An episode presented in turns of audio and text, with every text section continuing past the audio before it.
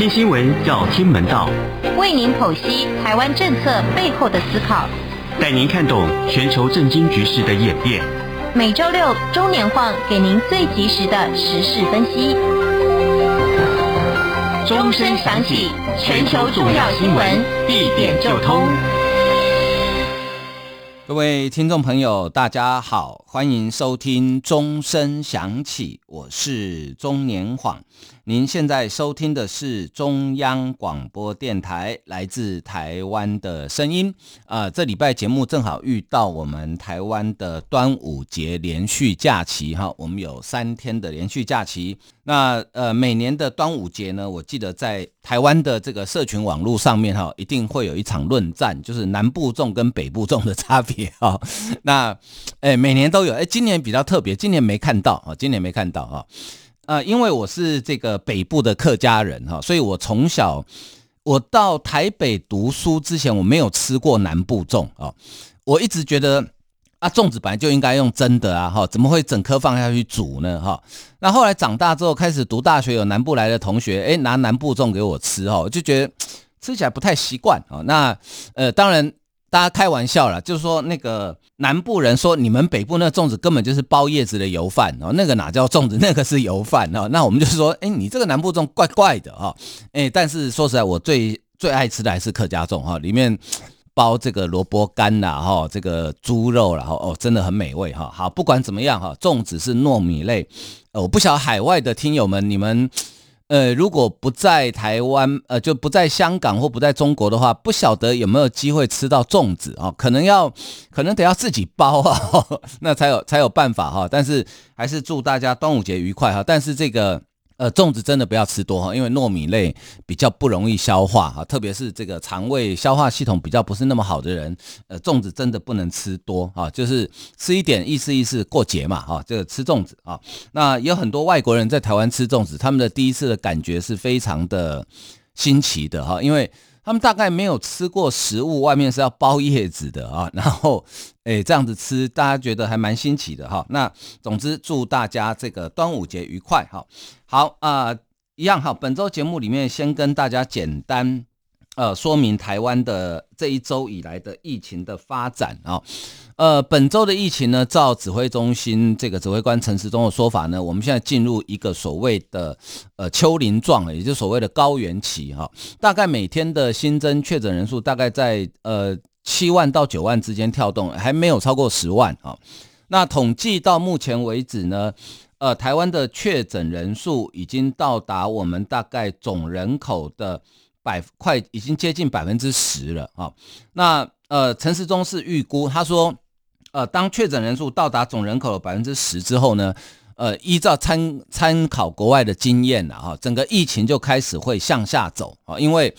呃，我们已经有接种疫苗的人，加上已经确诊的人数，加起来大概就会超过呃总人口数的百分之八十，就会达到一个群体免疫的效果啊。那这个是。呃，对疫情的预估，那呃什么时候呢？大概差不多在呃十天到呃两周之间，大概台湾的疫情就会走呃开始哈，呃开始往下走啊。但是呢，呃你很难，你没有办法去期待说每天确诊人数只有个位数了哈，因为呃如果以新加坡的模式来看的话，新加坡已经。与病毒共存已经半年了，到目前为止，每天大概都还有两三千人确诊，那住院人数大概也有差不多三百人左右啊，所以你大概很难期待说，呃，那种这个零呃个位数确诊的人数。总之，与病毒共存，呃，讲起来很简单哈，但是我想搞不好在最近的几年内，整个人类的生活形态都要改变了。你想想看，呃，如果新加坡的人口呃，每天都有两三千人确诊。如果照这个人口比例，台湾每天的确诊人数还是很吓人哦。那有一定比例住院的话，他还是会用到医疗资源哈。那这个疾病以前是没有的，呃，现在多出来了。那平常因为其他疾病需要医疗照顾的人，他仍然存在，他并不会因为有 COVID-19 的流行，然后。啊，其他疾病它就不见了啊，所以整个医疗资源的调配可能也还是得要注意一下哈。但是我想与病毒共存开始，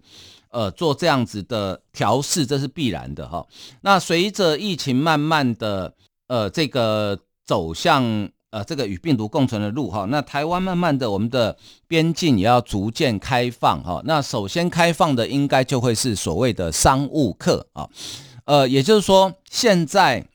呃你要入境台湾。大概有两种检疫的模式啊，一种就是正常的，就是七加七，七天检疫，七天自主健康管理；另外一种就是你申请这个经济泡泡啊，那这个必须事先向经济部提出申请。那经济泡泡的话，就完全不需要检疫，可是它的行程地点哈，可以接触的人都有严格的限制啊。那大概有可能在六月底左右，我们会先针对。啊，商务客的部分有一些开放哦，那这个商务客部分呢，极有可能会用三加四的方式，就是三天检疫，四天自主健康管理，然后呢就开放商务客。那为什么是从商务客开始啊？好，先解释为什么是六月底左右。呃，有两个原因，第一个是呃六月底就如同我刚刚讲的，台湾的疫情大概已经到了最高峰期，开始慢慢的往下走了哈。那考虑到我们的医疗能量等等啊，所以六月底。另外一个就是我们现在五到十一岁的小朋友正在接种疫苗，到六月底的时候，大概也都全部打过一剂了啊，就是你想打的人，大概也都打过一剂了，相对就会稍微安全一点。好，那为什么是从商务客而不是一般的观光客开始啊？呃，第一个，因为呃，观光客是这样子，他很想来台湾玩。他今年来不了，也许他说：“哎，我暑假来不了，那我等年底再去，或是等明年再去。”哈，他是可以，他可以先到别的地方去观光旅游。就像我们，比如说你很想去欧洲啊，像我个人很想，一直很想去看北极光啊，但是今年去不了，我们就明年再去嘛，对不对？呃，有生之年总是有机会去的嘛，哈。啊，可是呢，对商务客来讲，他的考虑会不一样，他要跟台湾啊采购某些东西，那他今年来不了，但是他。公司他要继续经营下去啊，他的产品要继续生产啊，那么那怎么办？他只好去其他国家找替代的产品，或是相同的产品。那当他找到之后，他可能就不会再来台湾了啊，所以那个商机可能就会不见了。所以这个为什么考虑要从商务客开始啊？所以六月底开始。呃，如果你是商务往来，呃，你有可能哈就可以，呃，很快的就来到台湾，那可能会是三加四的方式哈。那我想慢慢的，呃，慢慢的，呃，大家就恢复正常，好，那各种商业活动也准备要开始啊。好，那讲到商业活动呢，就在本周哈，台湾呃跟美国之间呢。呃，有了一个非常重要的进展啊！如果照我们行政院政务委员经贸谈判的总代表邓正中的形容，他是说，呃，这是他等了三十年哈，呃，总算等到跟美国可以进行实质的贸易谈判啊！呃，这个是由邓正中跟美国的贸易谈判副代表毕昂奇女士两个人呃同时宣布啊，就是台美之间。启动一个叫做“二十一世纪呃贸易倡议”啊，“二十一世纪贸易倡议”，呃，这个贸易倡议呢，它跟一般我们常听到的，比如说 FTA 啊，自由贸易协定，或者是 BTA 双边贸易协定，甚至讲说 CPTPP 啊，比较不一样。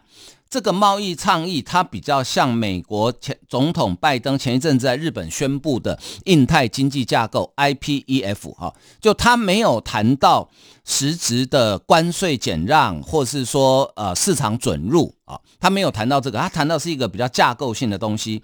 那第一次的会谈呢，即将在六月底在华府举行。好，那这个贸易倡议呢，到底是什么东西啊？到底是什么东西？呃，我们听一下这个。啊，专业的意见哈，呃，中经院 WTO 跟 RTA 中心的资深副执行长李纯哈，他是这样子说的，他说，根据这个台美贸易倡议的内容呢，可以分成三类型哈，呃，第一就是触及台美双边问题，譬比如说像农业，那第二呢，具有迷你 IPEF 的概念，代表美国决定把印太区域战略重点放入台美双边推动。第三，涵盖多边意义，例如 WTO 改革、产业补助等等议题啊。那李纯他说，这三类型是美国目前在双边、印太区域、全球多边贸易推动的主轴，也是美国前几周跟欧盟啊开会的重点。反映美国现在已经将台湾当成如日本、欧盟一般的重要经贸伙伴，跟其他友邦谈什么就跟台湾谈什么。他说这以往是不可能发生的事情。哈，呃，套一句李纯的话，他说美国现在真的把台湾当做个咖，哦，就是把我们的层次整个拉高。好，那这个 IPEF 因为台湾第一轮没办法加入，啊，那李纯说呢，透过台美二十一世纪贸易倡议，至少可以让台湾了解。美国在印太经济架构讨论议题的范畴，包括美国的期待与困难，台湾要如何帮助等等，同时也代表台湾未来要参加 IPEF 已经做足准备，呃，不是陌生人了，呃，但是他强调哈，新倡议的重要性远超过台湾是不是能够加入 IPEF。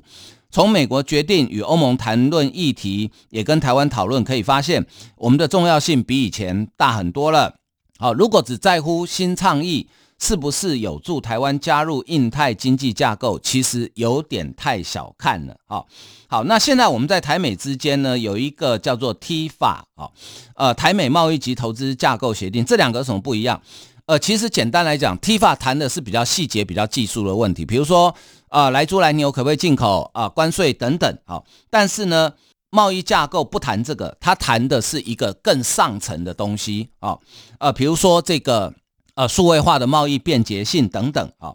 那第一次会议六月底会在华府举行，双方有可能在贸易的便利化、监管实践、农业反腐败、支持中小企业贸易、利用数位贸易。好处促进以劳工为中心的贸易，支持环境与气候行动标准、国有企业与非市场政策做法等领域达成高标准的承诺，跟具有经济意义的成果。好，那所以呢，呃，这个是啊、台美之间的啊、经济贸易啊，经济贸易。好，那好。呃，这个事情呢，其实非常有趣哈。那我们的经济部官员是怎么看这件事情的哈？虽然呃，我知道有人说啊，你没有实质的内容啊，哈，这个又只是个大内宣，其实它不是哈。因为第一个六月底才第一次谈，所以现在当然不会有内容。第二个就是说，呃，他谈的本来这个架构谈的本来就不是实质的内容，他谈的其实是。一个美国现在在关心的议题，那台湾在这个里面可以扮演什么样的角色啊？等于是美国已经把台湾当做一个战略的伙伴啊。那邓正中是这样说，他说台美二十一世纪贸易倡议是一个新的模式，将实质而且有效加速让台美签订一项或多项协定啊。那我们的经贸官员也分析，他说二十一世纪贸易倡议呢，十一个领域已经比 IPEF 四个支柱更明确，代表双方已经展开具体的堆积木式的经贸细节谈判。未来台美进展甚至可能比 IPEF 快，好，也显现美方对倡议后续将发展的 FTA 或是 BTA 有强烈的承诺。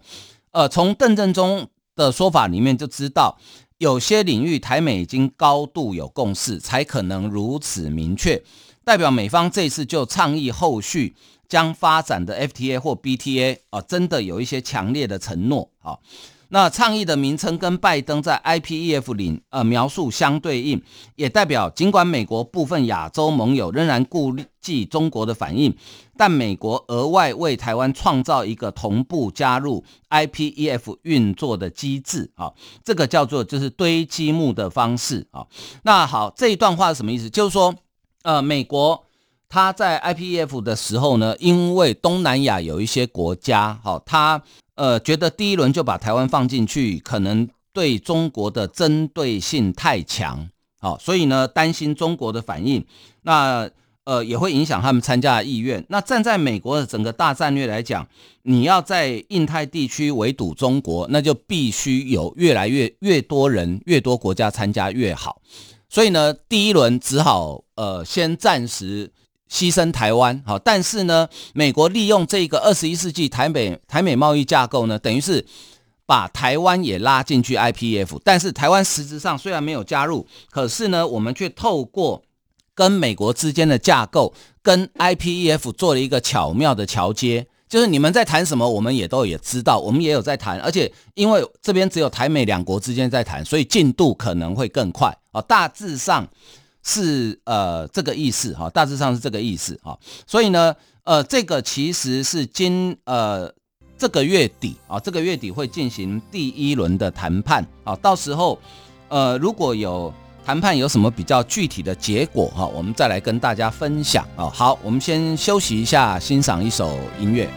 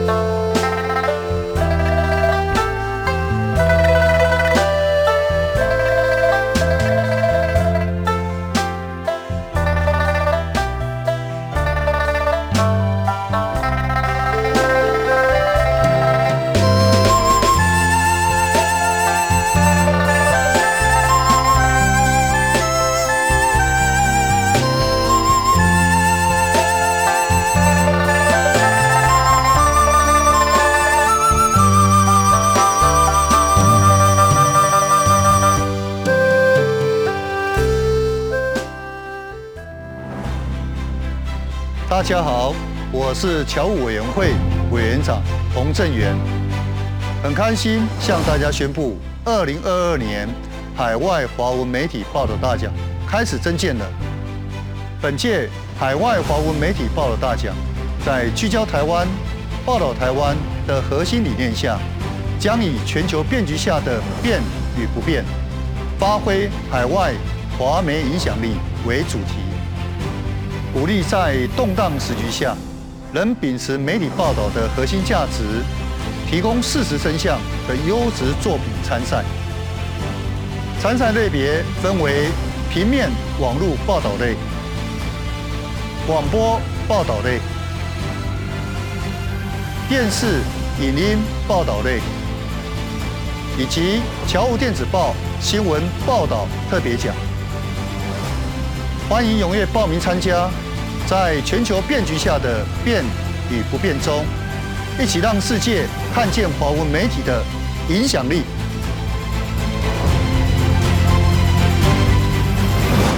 欢迎继续收听钟声响起，我是钟年晃。您现在收听的是中央广播电台来自台湾的声音。好，好，那台湾跟美国同时宣布启动这一个。呃，贸易架构哈，那呃，国外的媒体怎么看呢？哈，国外的媒体怎么看？哈，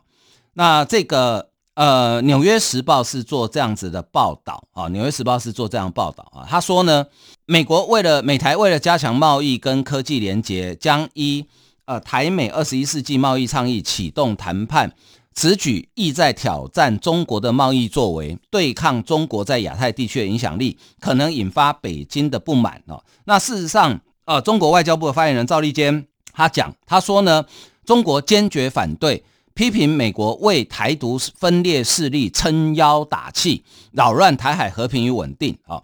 呃，台湾跟美国做的事情，中国哪一次不反对？每次都嘛反对。好，那套一句外交部长吴钊燮，呃，之前前几天接受以色列媒体的访问，他说，中国反对并不是因为你做错了，而是因为你做对了。哦，所以中国才会反对，好，所以表示这是对的事情，好。那呃，《纽约时报》报道呢，美国在之前哈启动了、发起了十四个国、十四个国家在内的印太经济架构，力图打造亚太经济联盟，台湾被排除在外。哦，那主要原因是因为许多成员国认为让台湾加入 IPEF 太具有争议性，所以呢，呃，这个美台贸易的这个架构呢。议题将与 IPEF 高度重叠，比如说减少进出口繁文缛节的数位贸易途径，还有这个多项议题明确锁定双方对中国贸易作为不满之处。美方官员说，将与台湾一同消除国际供应链存在的强迫劳动，并制定因应国营事业非市场作为的条款。哦，这个听起来有点拗口，对不对？其实简单来讲，就是国营事业补贴了。哦，这也是美国对中国贸易最不满的地方，因为中国常常利用它很多国家的力量去补贴他们的企业，降低企业的成本，然后让他的企业可以用更产品，可以用更便宜的价钱去做不公平的竞争，比如说像轮胎、钢铁、呃 LCD 面板等等哈。美国跟中国的贸易冲突大多数是来自于这一点。好，可是呢，呃，因为中国利用二三十年的时间已经变成一个世界工厂，你美国在短时间之内也没有办法说我完全不用你中国生产的产品，那可能美国人连 iPhone 都没得用，可能家里电冰箱、电锅、洗衣机都没得用，那怎么办？所以为什么它要有 IPEF？就是我要做一个供应链的移转。好，那可是在这个供应链的移转里面呢，需要东南亚国家。所以为什么美国会很在乎东南亚国家的意见？好，原因就在这里。好，那这个谈判呢，会用双轨进行，由美国的贸易代表署 USTR 处理贸易议题，商务部负责技术跟投资议题。包括协调出口管制，还有保全半导体供应链的措施。好，那这个美台在二零二一年的时候呢，美台在北京反对下恢复停摆多年的 TIFA 对话。随着全球半导体荒的加剧，台湾战略重要性进一步的强化。美方资深官员说，美台贸易谈判不会包含需要美国修法的市场准入条款。行政团队认为，双方达成的任何协议都不需要国会批准啊。但是呢，呃，拜登政府也会不定期的向国会咨询。呃，报道里面也提到。呃，鉴于台湾地位具有争议性，美台会以美国在台协会 AIT 与中华民国驻美代表处名义非正式见面。啊，美方资深官员呃在接受采访的时候说，美国虽然没有把台湾纳入 IPEF 首批谈判成员，仍然打算在参与上采取弹性的做法。那根据《华尔街日报》的报道，美台宣布贸易倡议可能使美中关系更加紧绷。拜登五月访问东京的时候表态，美方将在中国对台动武的时候军事干预。呃，中国外交部发言人汪文斌马上就说，世界上没有任何力量，包括美国在内。能够阻挡中国人民实现国家完全统一的步伐，哦，其实这是你们共产党的想法吧？我就不相信中国十四亿人每个人都想武力并吞台湾，哦，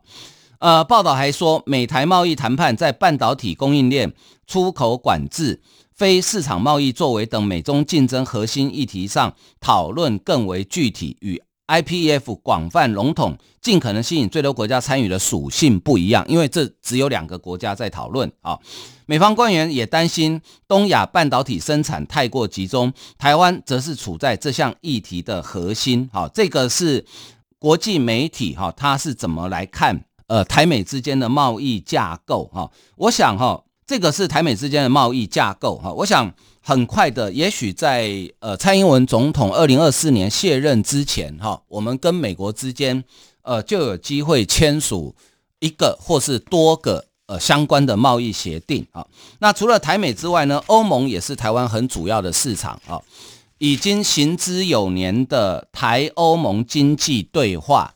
呃，过去都是由次长级的官员来与谈，但是呢，今年不一样哈，今年是第一次。由部长级来参加会谈，由我们的经济部长王美花跟欧盟非常具有代表性的一位人物，啊，执委会贸易总署的署长魏恩德，好，两个人来对话。那经济部说，这次的对话凸显台湾重要性提升，双方有共识，将分享半导体供应链资讯，以及讨论数位经济等议题。好，那好，这个。这个魏恩德哈，魏恩德是欧盟的经贸一把手，他曾经讲过啊，公开表示说，台湾跟欧盟基于共同价值，是半导体生产的盟友。这次代表出席呢，当然意义非常的重大。那这次讨论的议题，主要的就是半导体供应链，还有风力发电国产化方案，以及动植物防疫检疫，就是 SPS 等等的议题啊。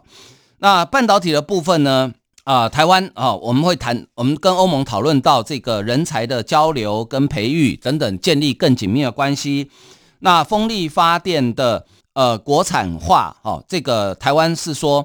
离岸风电方面呢，我方重申要为重要的能是我们重要的能源转型政策，也对欧商在台湾所遭遇的困难。多次密集召开会议协助解决。另外，这个 SPS 就是动植物检疫的部分，我方则敦促欧盟哈要加快提完成我方提出的加工加热肉品、乳品以及蛋品的申请案，以利我们的糕饼业跟肉品加工业顺利出口到欧盟。好，这个是台欧之间呃关于这个。呃，贸易的谈判哈，第一次展开如此高层级的谈判啊，如展展开如此高层级的谈判啊，这个是呃非常少见的哈。那也希望呃这样的交流能够持续下去，为台湾跟欧盟之间呢，呃建立更广泛的呃互动哈，建立更广泛的互动哈。好，另外来看这个美国的啊、这个 FBI 的局长啊，FBI 的局长啊。呃，他前几天呢，在这个一场演讲里面，哈，他呃，FBI 局长叫做瑞伊，哈，他是联邦调查局的局长，在美国的波士顿学院就网络攻击议题进行演说的时候，哦，他说呢，这个中国正针对当前俄罗斯与乌克兰的冲突进行研究，以获取强化自身网络战的资讯。目标是将来如果攻击台湾的时候呢，具备阻止或伤害美国的能力。好，呃，瑞伊列举俄罗斯跟呃这个伊朗还有中国雇佣网络罪犯对美国发动攻击的实例。他点名中国政府是全世界最大的恶意网攻发动者。他强调，我们需要研究乌俄冲突最新情势。并且从中吸取教训，因为我们显然也并非唯一的关注者啊。呃，根据福斯新闻网的报道，呃，瑞伊在演讲中表示，中国政府透过说谎、欺骗跟偷窃，谋求成为全球技术领域的主宰。中国窃取的美国个人跟企业的数据，比所有国家的总和还要多，并主导大规模的网络骇客攻击。新唐人亚太台也报道。瑞伊说：“中国显然是一个与俄罗斯非常不同的威胁。中国政府是系统性的为长期经济目标而进行骇客攻击。中国骇客运用运作的规模，连俄罗斯都倘乎其后。骇客计划比其他所有主要国家加起来都大，而且毫无迹象显示他的野心跟侵略性有任何的收敛。”啊，呃，瑞伊指出，中国经济跟所有公司企业。都是当局利用的工具，在最坏情况下，所有在中国做生意的美国还有外国企业不得不接受可能被北京当局拿来利用作为地缘政治目标服务的风险。这是瑞伊今年第三度啊，现在才六月哦，在公开的场合表示，最大呃，这个美国和中国视为长期经济安全的最大威胁啊。今年四月，瑞伊曾经透露。FBI 大概每十二个小时就会启动一起跟中国相关的反间谍调查，恐怖诶，十二小时就要调查一件诶，那一天就要调查两件，一年要调查七百三十多件呢，哦，这实在太恐怖哈。呃，瑞伊提到呢，目前 FBI 正在用战斗节奏因应俄国二月二十四以来进犯乌克兰一事，包括 FBI 在三月份阻止了俄罗斯国防部军事情报局。一场潜在锁定美国企业跟机构的摧毁性攻击，目前也发现俄方在传统战表现糟糕之际，网络活动变得越来越有破坏性。哈，这是 FBI 的局长，呃，瑞伊在公开演讲里面提到的。哈，所以其实很清楚了，呃，包含呃这个现任的参谋联席会主席呃密利，前一阵子在国会呃。听证会的时候呢，特别提到，哈，说中国共产党打算在二零二七年具备武力侵犯台湾的能力，哈，他是说他有习近平，呃，共产党有这样的想法，但是不代表他一定做得到。再加上这个 FBI 局长，呃，瑞伊的说法，哈，其实很清楚，中国虽然在。大多数的人的评估说，中国看到俄罗斯打乌克兰打得这么辛苦，哈，呃，有可能会重新评估他用武力犯台的可能性，因为其实渡过台湾海峡会比俄罗斯打乌克兰辛苦很多。但是显然，从美方最近提供的情报跟公开的资讯显示，中国并没有放弃啊，他可能只是改变方法或是时间延后。所以，我们台湾啊，我们还是得要呃自立自强哈。呃，从乌克兰经验告诉我们，天助自助者。我们只有先自己守得住，别的国家才有机会来帮忙。好，好，今天时间的关系，我们的节目为您进行到这里，非常感谢大家的收听，谢谢，拜拜。